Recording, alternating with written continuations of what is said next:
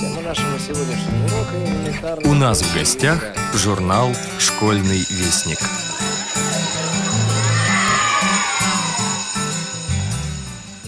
Здравствуйте, уважаемые слушатели Радио ВОЗ. Ну вот, окончилось лето. Большинство из вас, думаю, уже побывали в отпусках и вышли на работу.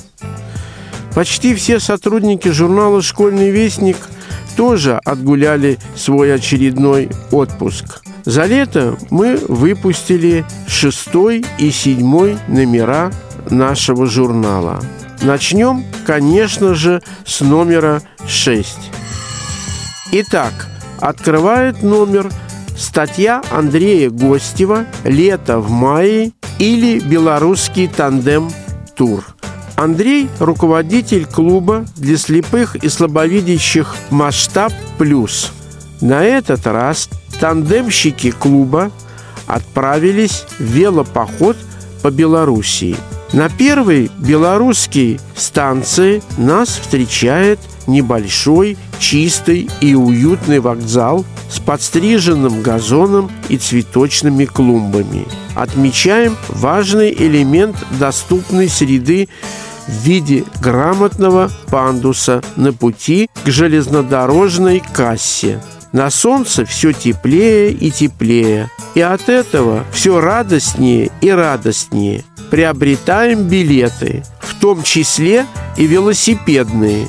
На каждый тандем один билет – хотя некоторые билетерши имеют свое мнение на этот счет. В белорусских электричках велосипеды можно провозить только в тамбуре. Поэтому для тандема подходит только первый или последний вагон, так как специальных мест для велосипедов нет. Тандем можно занести в салон вагона и поместить его перпендикулярно сиденьям. Руль стокера повернуть параллельно проходу. Тогда он не мешает пассажирам, а еще лучше тандем зафиксировать, чтобы он случайно не упал. Таким образом, один тандем в начале вагона, а другой в конце. Поэтому критическая масса тандемов на один поезд – три и никак не больше. А были ли вы в Абхазии? Если нет, тогда следующая статья нашего номера будет вам особенно интересна. Анна Демидова побывала в горах и делится с нашими читателями своими впечатлениями. Особое внимание уделяется разнообразию флоры этого региона. Читайте ее статью «Зеленая сказка Абхазии». В рубрику «Листая страницы архивных номеров» вошли три материала прошлых лет. «Союз ума и добрых глаз» Анатолия Майданова, опубликованный в советском школьнике в 1983 году в номере 7.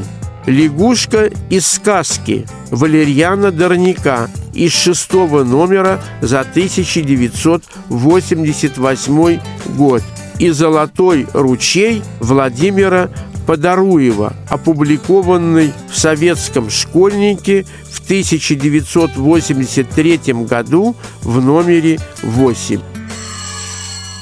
Поэтическая волна познакомит вас со стихами Виктора Кривенко и Миры Лохвицкой.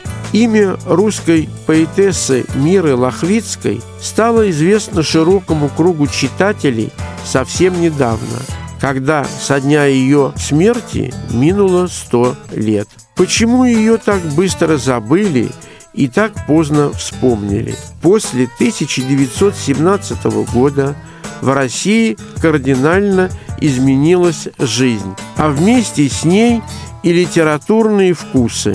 Массовому читателю стало некогда и неинтересно наслаждаться ритмами и рифмами. Имя Миры Лохвицкой не единственное забытое имя русской литературы. Есть еще одна причина документальные биографические сведения о мире Лохвицкой весьма скудны. Современники редко вспоминали ее, да и внешняя канва ее биографии не была богата яркими событиями. В рубрику «Азбуки Веди» вошли стихи Елены Анохиной и рассказ Сергея Георгиева «Третьеклассник Вася Захарычев».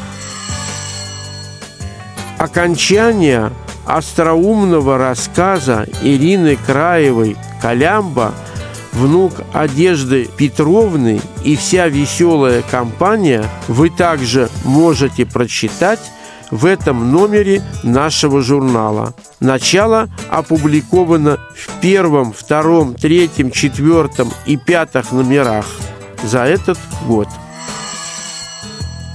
Все постоянные рубрики «Проба пера», «Библиотечка музыканта» на черных и белых полях также на своих местах.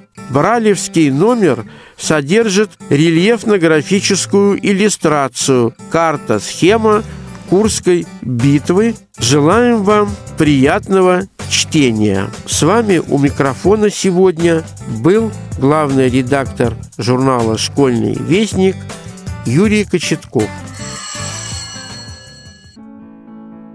Андрей Гостев. Лето в мае или белорусский тандем-тур. После прошлогоднего весеннего путешествия на тандемах по Калининградской области нас не оставляла мысль поискать какой-нибудь интересный и теплый регион для первого велопохода. Тем более, что предыдущий летний сезон в Санкт-Петербурге был очень прохладным и дождливым. Можно сказать, что лета и вовсе не было. На практике тандемщики клуба «Масштаб Плюс» убедились в том, что качество тандем-путешествия напрямую зависит от качества дорожного покрытия. На хорошей дороге и тандемом управлять легче, и колеса под велорюкзаком не сильно страдают. И вот наши взгляды устремились в географический центр Европы, а он, как выяснилось, по мнению некоторых ученых, находится в Белоруссии. Вот все карты и сошлись. А главное, как нам рассказывали многие путешественники, в Белоруссии дороги очень хорошие. Это путешествие мы начали планировать еще в конце прошлого года – в тандемном деле одного желания прокатиться мало. Главное – это пилоты, иначе тандем попросту никуда не поедет. Именно поэтому необходимо найти надежных и опытных пилотов-профессионалов, знакомых со специфическими потребностями незрячих велосипедистов. По счастливой случайности в этом году нам помог лидер клуба «Самокат» Сергей Смирнов – он уже много лет поддерживает петербургское тандем-движение и даже поднимался с нами в качестве волонтера-фотографа на Эльбрус. С помощью информационного ресурса «Клуб путешествий» был намечен интересный маршрут. Но реальность внесла свои коррективы. На момент, когда вопрос с укомплектованностью команды был решен, железнодорожных билетов в кассе не было, закончились. Что делать? В срочном порядке разрабатывается маршрут альтернативного велопохода по Псковской области. Но там и дороги не очень хорошие, и прогноз погоды не внушает оптимизм. И тут случилось невероятное. К одному из поездов прицепляют дополнительный вагон. И интернет-мониторинг позволяет нам отреагировать молниеносно и приобрести железнодорожные билеты. Важно отметить, что в России при транспортировке тандемов необходимо приобретать специальный велосипедный билет. А в Республике Беларусь тандем путешествует по железной дороге по отдельному билету за 100% от стоимости проезда пассажира. Зато, знаем по опыту, это сильно облегчает общение с проводниками и пассажирами. Желательно распечатать билеты, заблаговременно подъехать к своему вагону, ведь тандем надо разобрать на части – Рама отдельно, колеса отдельно, седла с подседельными штырями снимаются. Руль пилота поворачивается параллельно раме. Педали также свинчиваются. Все это упаковывается в специальный велочехол или просто в полиэтилен. Выглядит багаж внушительно и некоторых пассажиров пугает. Но удивительным образом все это плюс велорюкзак легко размещается на третьей багажной полке. Тут важно приобрести правильные билеты – то есть желательно на один тандем одну верхнюю полку. На боковых полках тандем не помещается, и в современных вагонах со стороны коридора есть заглушки, и это затрудняет размещение тандема. Все эти тонкости лучше предусмотреть заранее, чтобы не испытывать прочность своей нервной системы при посадке в вагон.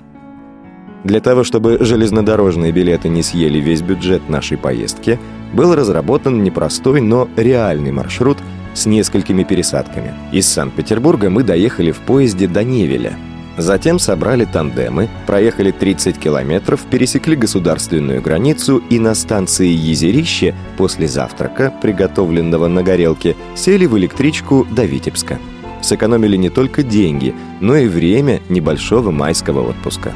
Когда Сергей Смирнов знакомился с маршрутом, у него даже сложилось впечатление, что наш велопоход пройдет на электричках.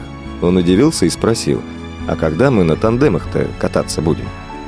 Все тандемщики Сергей Шарапов, Олеся Токунова, Сергей Смирнов и Андрей Гостев в одно время оказались рано утром в Невеле. Первый этап нашего маршрута закончен, но тут начинаются неожиданности. Сначала холодный ветер, потом поселковая дорога, как после бомбежки, голые деревья, серая земля. Затем выбираемся на федеральную трассу, по-европейски ровную и гладкую. Настроение улучшается – Выглядывает солнышко, и деревья покрываются зеленой дымкой. Становится видна пробивающаяся зеленая трава, и даже цветочки вроде попадаются. И птицы все громче и громче щебечут. На первой белорусской станции нас встречает небольшой, чистый и уютный вокзал с подстриженным газоном и цветочными клумбами. Отмечаем важный элемент доступной среды в виде грамотного пандуса на пути к железнодорожной кассе. На солнце все теплее и теплее, и от этого все радостнее и радостнее. Приобретаем билеты, в том числе и велосипедные. На каждый тандем один билет, хотя некоторые билетерши имеют свое личное мнение на этот счет. В белорусских электричках велосипеды можно провозить только в тамбуре, поэтому для тандема подходит только первый или последний вагон, так как специальных мест для велосипедов нет – Тандем можно занести в салон вагона и поместить его перпендикулярно сиденьям. Руль стокера повернуть параллельно проходу. Тогда он не мешает пассажирам. А еще лучше тандем зафиксировать, чтобы он случайно не упал. Таким образом, один тандем в начале вагона, а другой в конце. Поэтому критическая масса тандемов на один поезд – три и никак не больше. В Белоруссии все платформы низкие, поэтому экипаж должен отработать быструю посадку и слаженную работу. Желательно, чтобы у велорюкзака были лямки. Тогда пилот вешает его на спину и заносит его и переднюю часть тандема в поезд, а стокер с нарушением зрения помогает ему, приподнимая заднюю часть тандема, а затем поднимается наверх по ступенькам в электричку. Во время велопутешествий наша команда пользуется мобильным приложением maps.me. При наличии Powerbank телефон подзаряжается и работает на протяжении всего похода. Телефон можно также заправить во время посещения кафе. Для нас неожиданно, что в начале мая здесь по-нашему уже лето. Вот именно за этими ощущениями мы сюда и приехали. Как хорошо, когда греет солнце и буйство свежей зелени вокруг. В Белоруссии надо помнить о том, что на велосипедах по проезжей части ехать запрещено, и за это нарушение взимается штраф. На тандемах скакать через поребрики не очень приятно, и пилоты вынуждены показывать чудеса виртуозного маневрирования. Однако, как нам потом подсказали велосипедисты, что если двигаться в организованной колонне, то можно и по проезжей части, но желательно не в крупных городах. И вот мы обращаемся к нашему мобильному приложению за рекомендацией. Какие достопримечательности нам надо обязательно увидеть в Витебске? Долгожданный велопроменад по набережной и осмотр великолепного Успенского собора, который стоит на высокой горе. Город очень чистый, приветливый и с интересной архитектурой. Заглядываем в музей трамваев, тем более что и в нашем городе к трамваям относятся очень уважительно. Приятное катание по городу приводит нас в парк на берегу реки Видьба. Тут шок от того, как обустроена территория парка. Есть чему удивляться. Прекрасная, качественная велодорожка с мостиками через реку и грамотно устроенной инфраструктурой. Мы даже позавидовали жителям Витебска. Вот бы и у нас организовали такие же веломаршруты. Перед ночным поездом заруливаем в супермаркет, где приятно удивляют цены и изобилие товаров. И снова в путь, на поезде в Барановиче, основной железнодорожный узел Белоруссии. Затем тандем-парад по городу в поисках обменника денег. Этот промышленный город не оставил ярких впечатлений.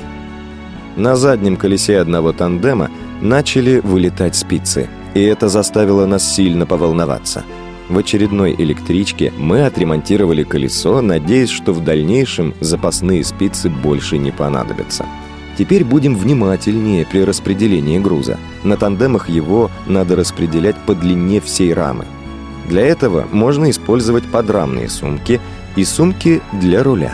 А еще у нас есть свое ноу-хау – домик под рулем. Это когда палатка фиксируется с помощью экспандеров на руле стокера – Основной этап нашего тандем-тура начался в Ивацевичах. Низкий автомобильный трафик, внимательные и вежливые водители, теплый ветерок и свежий воздух, щебет птиц, зеленые поля и леса, запахи цветущих яблонь и слив, потом и черемухи, а под конец путешествия и сирени, которые у нас зацветают только в конце мая. Вот ради этих красок жизни городские жители и стремятся на природу. Достопримечательности Южной Белоруссии очень разнообразны и интересны. Тем более, что эта территория до войны принадлежала Польше. Что, конечно же, отразилось в архитектуре. Здесь мирно уживаются православные соборы и католические костелы. Замки и дворцы как бы вписаны в окружающий пейзаж. Причем некоторые исторические объекты датируются XII-XIII веками. Стало даже жарко. Вода в озерах прогрелась, и в конце апреля нам удалось открыть купальный сезон.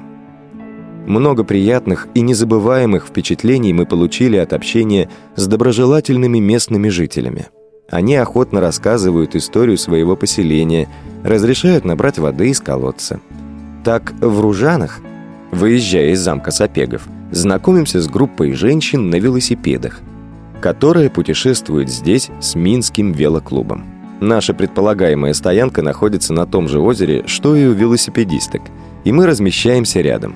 Интересное общение, обмен опытом и туристскими историями – все это обогащает новыми впечатлениями и повышает настроение. Здесь, на стоянке, мы знакомимся с активистом белорусского туризма Юрием Цыганчуком. Тут же мы делимся спортивным и туристическим опытом с преподавателем Минской школы-интерната для слепых и слабовидящих детей – по ходу выясняем, что велотуризма на тандемах в Белоруссии нет. Поэтому наши пилоты проводят мастер-класс. Наконец, Виктор Кульпин играет на дуде, национальном белорусском инструменте, похожем на шотландскую волынку, и увлекает историей этого музыкального инструмента, которое напрямую связано с мифологией и обрядовыми традициями славян. Покоряет отношение белорусов к своей родной земле – на протяжении всего нашего путешествия видим, что все поля обработаны, леса ухожены, заборы покрашены, а дома в порядке. Почти в каждом поселении на юге Белоруссии установлены поклонные кресты, которые на Пасху празднично убраны. В общем, в экологическом плане охарактеризуем Беларусь как страну, где стремятся к чистоте и порядку. Даже в небольших деревнях установлены контейнеры для раздельного сбора мусора – на маршруте замечаем, что в стране развиваются альтернативные источники энергии. Ветряки расположены повсеместно, и их очень много. Посещаем усадебный комплекс Жерна. Когда-то здесь размещалась школа, теперь она переведена в современное здание. Несколько лет назад усадьбу приобрел один бизнесмен. Он планировал сделать здесь туристический комплекс с музеем этнографии. Начал восстанавливать дом – но произошла автокатастрофа. Все работы остановились. За усадьбой присматривает пожилая женщина Валентина Николаевна, бывший директор школы. Она с любовью показала нам этнографическую коллекцию, которую сама собирала последние несколько лет. В этом народном музее мы живо почувствовали историю белорусского народа, его традиции. Тем более, что нам разрешили многие экспонаты потрогать. И вот снова мобильное приложение помогает нам преобразовать маршрут таким образом, чтобы избежать жесткий грейдер, по которому тандем очень плохо и идет, и едет. В этот момент у нас с Сергеем Смирновым возникла полемика о маневренности велосипеда, который способен преодолевать почти любое бездорожье, и неповоротливости тандема, который в этом трудном месте обязательно завязнет. В результате пришли к общему мнению, что тандемный и велосипедный туризм – это отдельные, самостоятельные направления. Наш белорусский тур, как и следовало ожидать, подтвердил общую закономерность первых в сезоне велопоходов, а именно в начале приветствуются равнинные рельефы с небольшими горочками. Ходовой день с посещением достопримечательности рассчитывается из расчета скорости в 10 км в час. Тогда и силы будут сохранены, и достопримечательности осмотрены. Нам в который раз крупно повезло. Началась гроза, но она задела нас совсем немного, и стихию мы переждали под крышей автобусной остановки. И снова наш любимый помощник помог скорректировать маршрут и выбрать оптимальное место для ночлега. Добравшись до вокзала, мы подбросились до зеленой зоны на электричке и в свете фонарей ночью разбили лагерь. Что позволило и выспаться, и начать утром ходовой день в оптимальном месте. Нас ждал уютный и симпатичный город Лида – где, судя по баннеру, при въезде в город, на котором изображены три велотуриста, хорошо относятся к велосипедистам. В Лиде мы посетили очень интересный замок. Кстати, вход в музей для льготных категорий граждан с сопровождающими бесплатный. Далее мы отправляемся в Новогрудок. Начинаются горочки. Скатываться с них приятно. А вот подъемы изматывают, особенно когда температура воздуха стремится к 30 градусам. А у нас и летом-то таких температур не бывает. Форсируем Неман. Ночуем в поле на краю лесного заповедника. И снова пение лесных и полевых птиц. В лесу, как белое покрывало, цветут первоцветы. Эпический закат. Крутя педали по белорусским дорогам, Сергей Смирнов, создатель музея старинных велосипедов у себя на даче, пришел к выводу, что велосипедизация в Белоруссии достаточно развита и имеет долгую историю он поделился своими наблюдениями. По одной стороне дороги едет бабушка на велосипеде марки «Аист» производства 1956 года. А навстречу ей катит бабушка на Риге 59 года. Обе бабушки одеты в платье, а на голове платочки. Близ селения Турец мы заезжаем на озеро, сделать небольшой привал и пообедать. К нам подходит дедушка и начинает рассказывать об истории этих мест – Выясняется, что Василий Павлович незрячий и работает здесь смотрителем-обходчиком при здешнем рыбном хозяйстве. Как было интересно услышать его простую жизненную философию, мысли об отношении к жизни и людям. Он хорошо ориентировался и провел нас к возрожденным источникам с родниковой водой. Самое яркое впечатление оставило посещение замков в городах Мир и Несвеж. Когда будете в Белоруссии, обязательно их посетите. Постепенно приближаясь к Минской области, все чаще и чаще встречаем мемориалы и памятники Великой Отечественной войны. Как важно хранить память об ужасах войны и о нашей общей победе и истории. Так в селе Городеи находится мемориал захоронения почти 1200 местных жителей, которых расстреляли фашисты.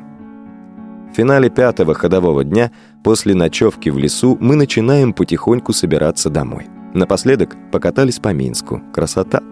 Приятные впечатления о столице Белоруссии только усилились.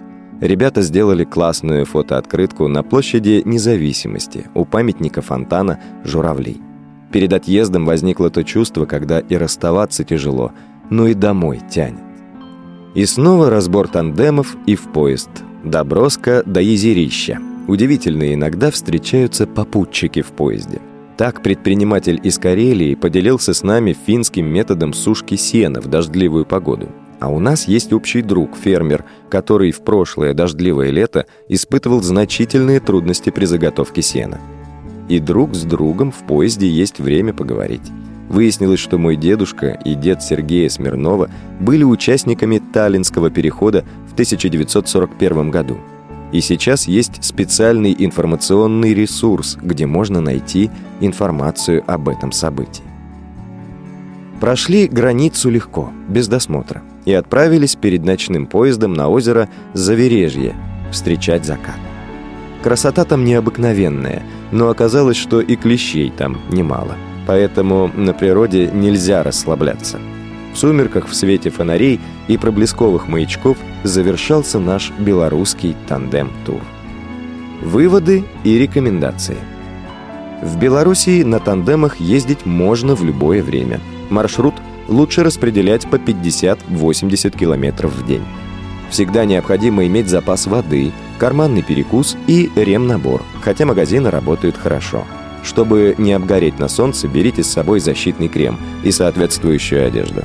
Старайтесь выбирать асфальтированные дороги местного значения. Движение автотранспорта на них не такое интенсивное, как на автомагистралях. Избегайте грейдеров и поселочных песчаных дорог. На них с тандемами приходится ходить пешком. 400 километров для первого велопохода вполне достаточно, если у вас есть начальная подготовка. Для вещей лучше выбирать велорюкзак, штаны и подрамные сумки, допустим, небольшой рюкзак на спину. В этом мае было по-летнему жарко, но теплую одежду и спальники надо брать обязательно.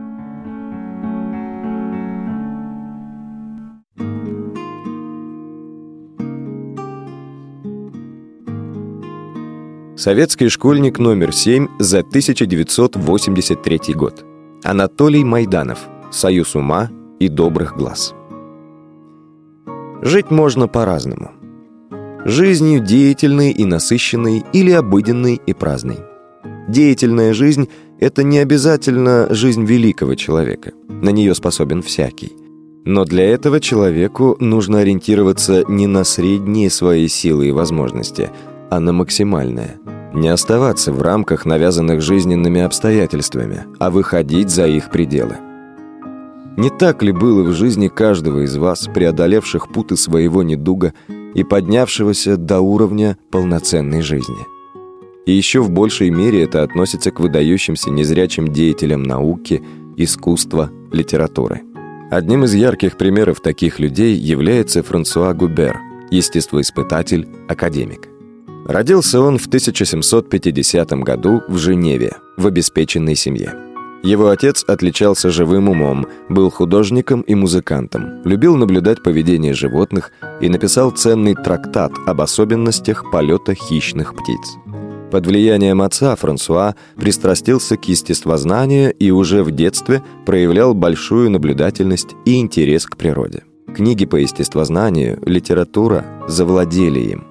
Читал он их и днем, и ночью при слабом огоньке свечи. А когда ее у него забирали, то и при лунном свете. Может быть, из-за этих чрезмерных занятий в 15 лет его зрение стало меркнуть. Пока оно еще оставалось, юноша вел активную жизнь, общался со сверстниками, посещал урок танцев. И именно там он встретил 17-летнюю дочь важного сановника, Марию – и в их сердцах вспыхнуло сильное взаимное чувство. Мария посвятила ему всю свою жизнь. В течение сорока лет неутомимо и нежно заботилась о нем. Она была его чтицей, секретарем, делала для него наблюдения, оберегала от всяких неприятностей. О своей маленького роста супруге Франсуа говорил «Великая душа в маленьком теле». С ней он не замечал слепоты. Продолжая чтение книг по естествознанию, Губер заинтересовался жизнью пчел. И эти небольшие насекомые, изучение которых требовало тонких наблюдений, стали предметом научных занятий человека без зрения. Глазами Губера в этой работе был преданный слуга Франциск Бюрнан, его умный и верный ученик и помощник. Губер обучил Франциска методам проведения опытов и наблюдений. На основании описания Бернана Франсуа составлял себе точные, самые детальные представления о жизни пчел. Кроме того, Губер пользовался свидетельствами жены и своих друзей. В шутку он говорил другим исследователям. «Я гораздо более уверен в том, что рассказываю, чем вы в том, что видите сами. Так как вы пишете о том, что видели только одни ваши глаза. Я же выбираю среднее между показаниями нескольких человек. Позднее, в своем первом научном труде, Губер со всей щедростью души воздал должное своему слуге. «Если в наших открытиях, — писал он, — есть что-либо хорошее, то честь эту я должен разделить с Бернаном». По словам Губера, у Бернана был врожденный талант наблюдателя. Он к тому же часто усовершенствовал приспособления для опытов и даже сам изобретал новые. Губер мог полностью доверять наблюдениям Франциска и считал хорошо проверенным то, что видели его глаза. С большим умением и терпением проводил Бернан опыты, задуманные учителем. Часто Франциску приходилось сидеть по 24 часа около улья, чтобы увидеть нужное событие. Вначале они проводили наблюдения, используя застекленные ульи. Затем Губер изобрел улей особой конструкции, который он назвал ульем-книгой или перелистывающимся ульем. Он состоял из легко открывающихся рамок, при этом пчелы оставались спокойными. Такая конструкция улья обеспечивала лучшие условия для наблюдения, благодаря чему Губер со своим помощником открыли много новых и интересных явлений в жизни пчел. К тому же она обладала рядом достоинств полезных и в хозяйственном пчеловодстве. Она побуждала пчел производить больше воска, обеспечивала простой способ создания новых пчелиных раев. Открытие Губера касаются прежде всего размножения пчел – он, к примеру, установил, что оплодотворение пчелиной матки происходит не в улье, как до этого считалось, а высоко в воздухе. Как заметил биограф Гюбера де Кандоль, этот факт ускользал от глаз обыкновенного исследователя, но не разума слепца. Им были описаны интересные моменты в поведении пчел в улье, события, связанные с заменой старой матки новой, драки маток, избиение трутней – он первый описал поведение летающих раев, доказал, что пчелы узнают друг друга с помощью усиков. В 1792 году Губер издал свой первый научный труд «Новейшее наблюдение над пчелами». Это сочинение поразило специалистов не только новизной открытых явлений, но и большой точностью описаний, а также тем, что автору приходилось работать в исключительных и трудных условиях, которые он с успехом преодолел. Такое было возможно только при необыкновенных способностях этого ученого и сильных чертах его характера. Европейские академики, в том числе и парижская, избрали Губера своим членом. Он занял место среди самых опытных и самых проницательных исследователей. В дальнейшем, когда пришлось расстаться с Бернаном, Губеру помогали жена и сын Пьер.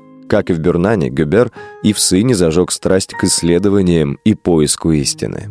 Пьер с помощью отца научился проводить опыты и наблюдения и достиг больших успехов в изучении жизни муравьев и других насекомых.